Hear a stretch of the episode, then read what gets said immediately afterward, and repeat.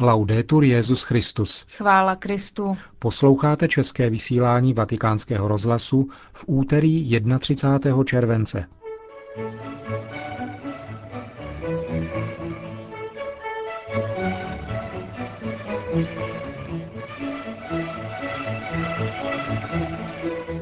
Ve věku 92 let zemřel v Bukurešti pravoslavný patriarcha Teoktist.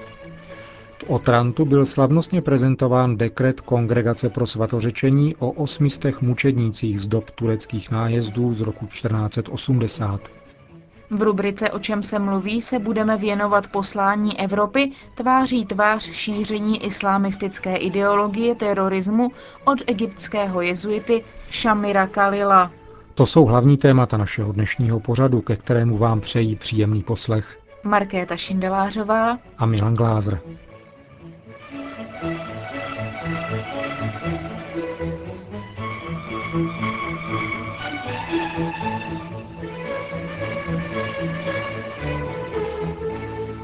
Zprávy vatikánského rozhlasu. Bukurešť. Ve věku 92 let zemřel v Bukurešti patriarcha rumunské pravoslavné církve Teoktist, velký průkopník ekumenismu a svědek víry během komunistické totality v Rumunsku. Bylo to právě jeho zásluhou, že se po pádu komunismu začaly řešit důsledky pro následování katolické církve východního obřadu, tedy řecko-katolíků, kterým byl komunistickou vládou roku 1948 odebrán veškerý majetek, včetně kostelů, které připadly do vlastnictví rumunské pravoslavné církvy.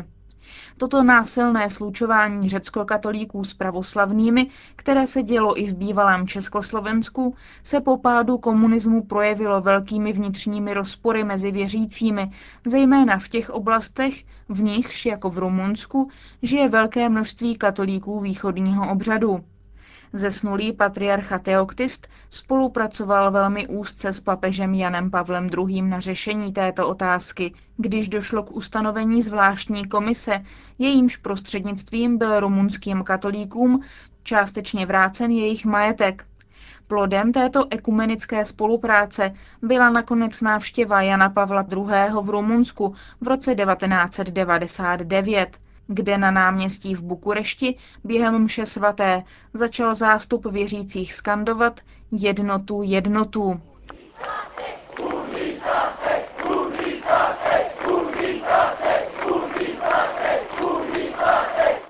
Touha, která je společná mnoha rumunským křesťanům, jak katolíkům, tak pravoslavným, byla velkým přáním právě zesnulého rumunského pravoslavného patriarchy Teoktista.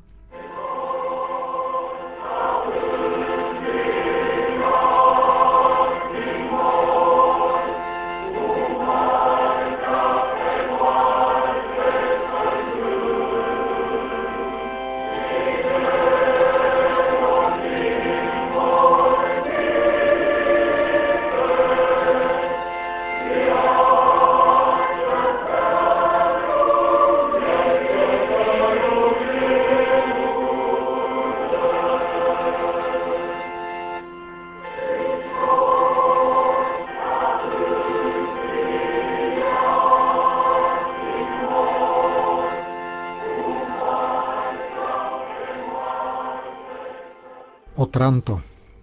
Dnes večer v katedrále v Otrantu, městě na jihozápadním výběžku Apeninského poloostrova, představí prefekt Kongregace pro svatořečení kardinál José Sarajiva Martins místní církvi během mše svaté nedávno promulgovaný dekret o mučednictví více jak 800 svědků křesťanské víry, kteří byli v tomto městě zabiti muslimskými nájezdníky v roce 1480.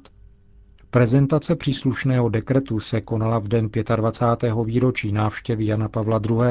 v tomto přímořském městě, který tam přijel připomenout památku těchto více jak 800 obyvatel Otranta, kteří se odmítli zříci křesťanské víry a byli do jednoho podřezáni tureckými vojáky. Otranto bylo proto od té doby nazýváno také městem mučedníků. Kábul. Druhého z jeho korejských rukojmí včera zastřelili talibanští únosci v Afghánistánu a pokud Kábul do zítřka nepropustí osm vězněných rebelů, hodlají zabít další ze zbylých 21 unesených křesťanů. K únosu došlo 19. července, když skupina projížděla jeho afgánskou provincií Gazny. Z 21 rukojmích v rukách fundamentalistů je 16 žen. Afgánský prezident Hamid Karzai odmítl požadavku únosců stoupit. V loni byl kritizován za to, že podlehl vydírání, když výměnou za uneseného novináře Daniela Mastrojacoma propustil pět banditů. Do Kábulu odcestoval zvláštní korejský vyslanec, aby se pokusil pomoci. Manila. Představitelé deseti zemí Asociace národů Jihovýchodní Asie hovoří na Filipínách o lidských právech. Ministři zahraničí se dnes dohodli na vytvoření regionální komise pro lidská práva. Zároveň také vyzvali Myanmar, aby splnil opakované sliby o zavedení demokracie a propuštění politických vězňů, zejména nositelky Nobelovy ceny za mír Aung San Suu Kyi, která je držena v domácím vězení. Dohoda o ustanovení Komise pro lidská práva byla uzavřena i přes odpor Myanmaru a obavy tří členských zemí se špatnou situací v oblasti lidských práv Kambodži, Laosu a Větnamu. Dohoda bude podepsána 20. listopadu v Singapuru. Členy Asociace národů Jihovýchodní Asie, která letos oslaví 40 let od své existence, jsou Filipíny, Tajsko, Indonésie, Malajzie, Kambodža, Singapur, monarchie Brunei, Myanmar s vojenskou diktaturou a komunistické země Vietnam a Laos. New Haven. Ve své inaugurační řeči vyzvala nově zvolená prezidentka Indie Pratibha Patil k ukončení provádění potratů na základě preference pohlaví. Indie je jednou ze zemí s nejvyšším počtem potratů dětí ženského pohlaví. Zákon v Indii sice selektivní potraty zakazuje, málo kdy je ale prosazován. Podle výzkumu z roku 2006 je v Indii ročně potraceno půl milionu ženských plodů. První žena na prezidentském postu v Indii připomenula také nutnost vymícení podvýživy, společenského zla a dětské úmrtnosti. Phnom Penh. Bývalý vůdce rudých kmérů, zodpovědný za genocidu v Kambodži v letech 1975 až 1979, byl dnes předveden před Mezinárodní tribunál. Kang Kekieu velel speciálním jednotkám tajné policie. Obvinění ze zločinů proti lidskosti, genocidy, hrubého porušení ženevských konvencí, zvražd, mučení a persekucí kvůli náboženskému vyznání. Čelí pět bývalých vůdců rudých chmérů. Proti Kangovi nebylo vzneseno formální obvinění a vyslýchán byl za zavřenými dveřmi. Podle právního zástupce Kar Savuta Kang pouze plnil slovní příkazy z hora a je nevinný. Podle mluvčího tribunálu Riche Sambata soudcové s obviněným nejprve povedou počáteční rozhovor a pak se rozhodnou pro další kroky. Spojené národy a Kambodža vytvořili pro výslechy rudých chmérů společný tribunál. Před tímto tribunálem už ovšem nestane Pol Pot, který zemřel v roce 1998 a další vůdce Ta Mot, který zemřel v loni. Další, jako například ideolog režimu Nuon Chea, bývalý prezident Sapan nebo ex-ministr zahraničí Leng Sari, jejich zdravotní stav je sice špatný, jsou stále na svobodě. Rudí chmérové v Kambodži vyvraždili 1,5 až 2 miliony obyvatel. Konec zpráv. O čem se mluví?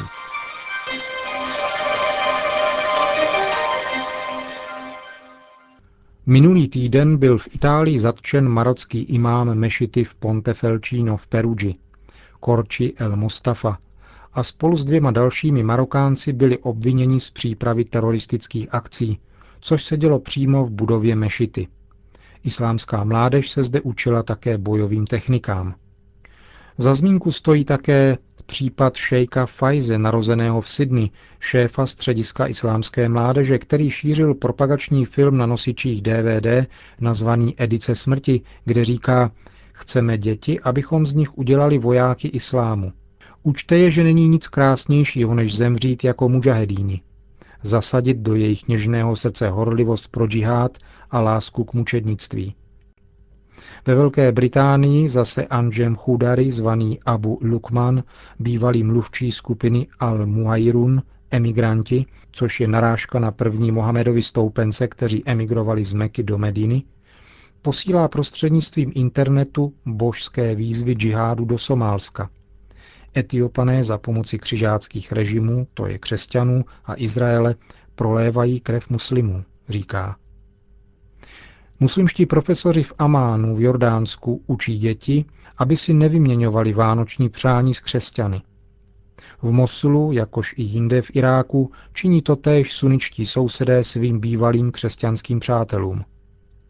V Austrálii, Iráku, Gaze, Norsku, Velké Británii, Španělsku jsou skupiny, které propagují kalifát a islámský stát – v Bosně se v muslimském obyvatelstvu odehrává boj mezi stoupencí vahábismu a těmi ostatními. Profesor islamistiky v Sarajevu Adnan Siladžič říká, vahábismus skutečně zapříčinuje rozdělení mezi dětmi a rodiči, profesory a studenty blízké duchovním vůdcům. Bývalý vahábita Jasmin Merdan říká, problémem není to, že se modlí a oblékají jinak, ale že jsou netolerantní a agresivní vůči ostatním muslimům. Tyto odlišné situace mají jedno společné. Vahabickou ideologii, nejfanatičtější z ideologií, která odsuzuje všechny, kteří smýšlejí jinak. Muslimy šíity či sunity, křesťany, židy, západ. Evropa je nyní pod invazí stovek imámů formovaných touto radikální a fanatickou školou. Tato ideologie je nepřítelem, nikoli islám. A protože je islámská a rigorózní, mnozí muslimové se touto ideologií nechávají svést, zejména jsou-li sociálně nebo mentálně křehcí nebo špatně vychovaní. Z tohoto fanatického proudu se skoro přirozeně šíří terorismus. Boj proti terorismu nelze vést jedině zbraněmi, nýbrž výchovou. Jako byly kdysi rudé brigády intelektuálně zcestné, stejně tak jsou dnes mimo i islámští radikálové. Avšak rozdíl je tu enormní. Rudé brigády totiž neměly miliony stoupenců, jako je mají islámisté, protože tradiční náboženství v muslimském světě má obrovský vliv, protože racionální kritika a sebekritika neexistují a protože násilí má v koránské a mohamedánské tradici svoje semena. Islámismus je chybný výklad Koránu, ale patří mezi výklady možné. Vahábický islámismus je podporován petrolejářskými miliardami a šíří se v Evropě i muslimském světě velkou rychlostí.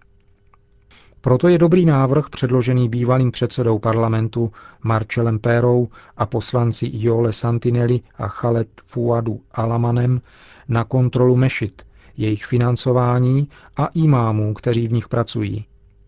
Je čas, aby se evropský islám strukturoval a zorganizoval a aby se obraz o islámu ve světě změnil.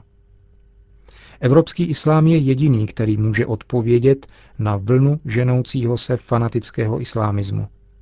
Je čas, aby se evropské vlády zasadily o tuto věc, protože islám již je součástí každodenního života Evropy. A pokud muslimové byli imigranty, dnes jsou nebo brzo budou občany. Nelze ztrácet čas. Je to jedna z priorit Evropy, pokud chce na světě prosazovat mír. A možná, že i proto, aby mohla opět najít svou humanistickou identitu.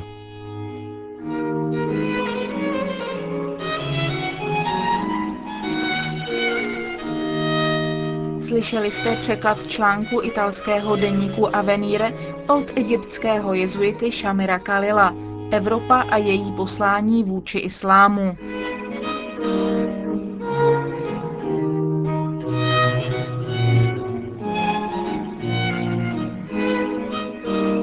Končíme české vysílání vatikánského rozhlasu. Chvála Kristu. Laudetur Jezus Christus.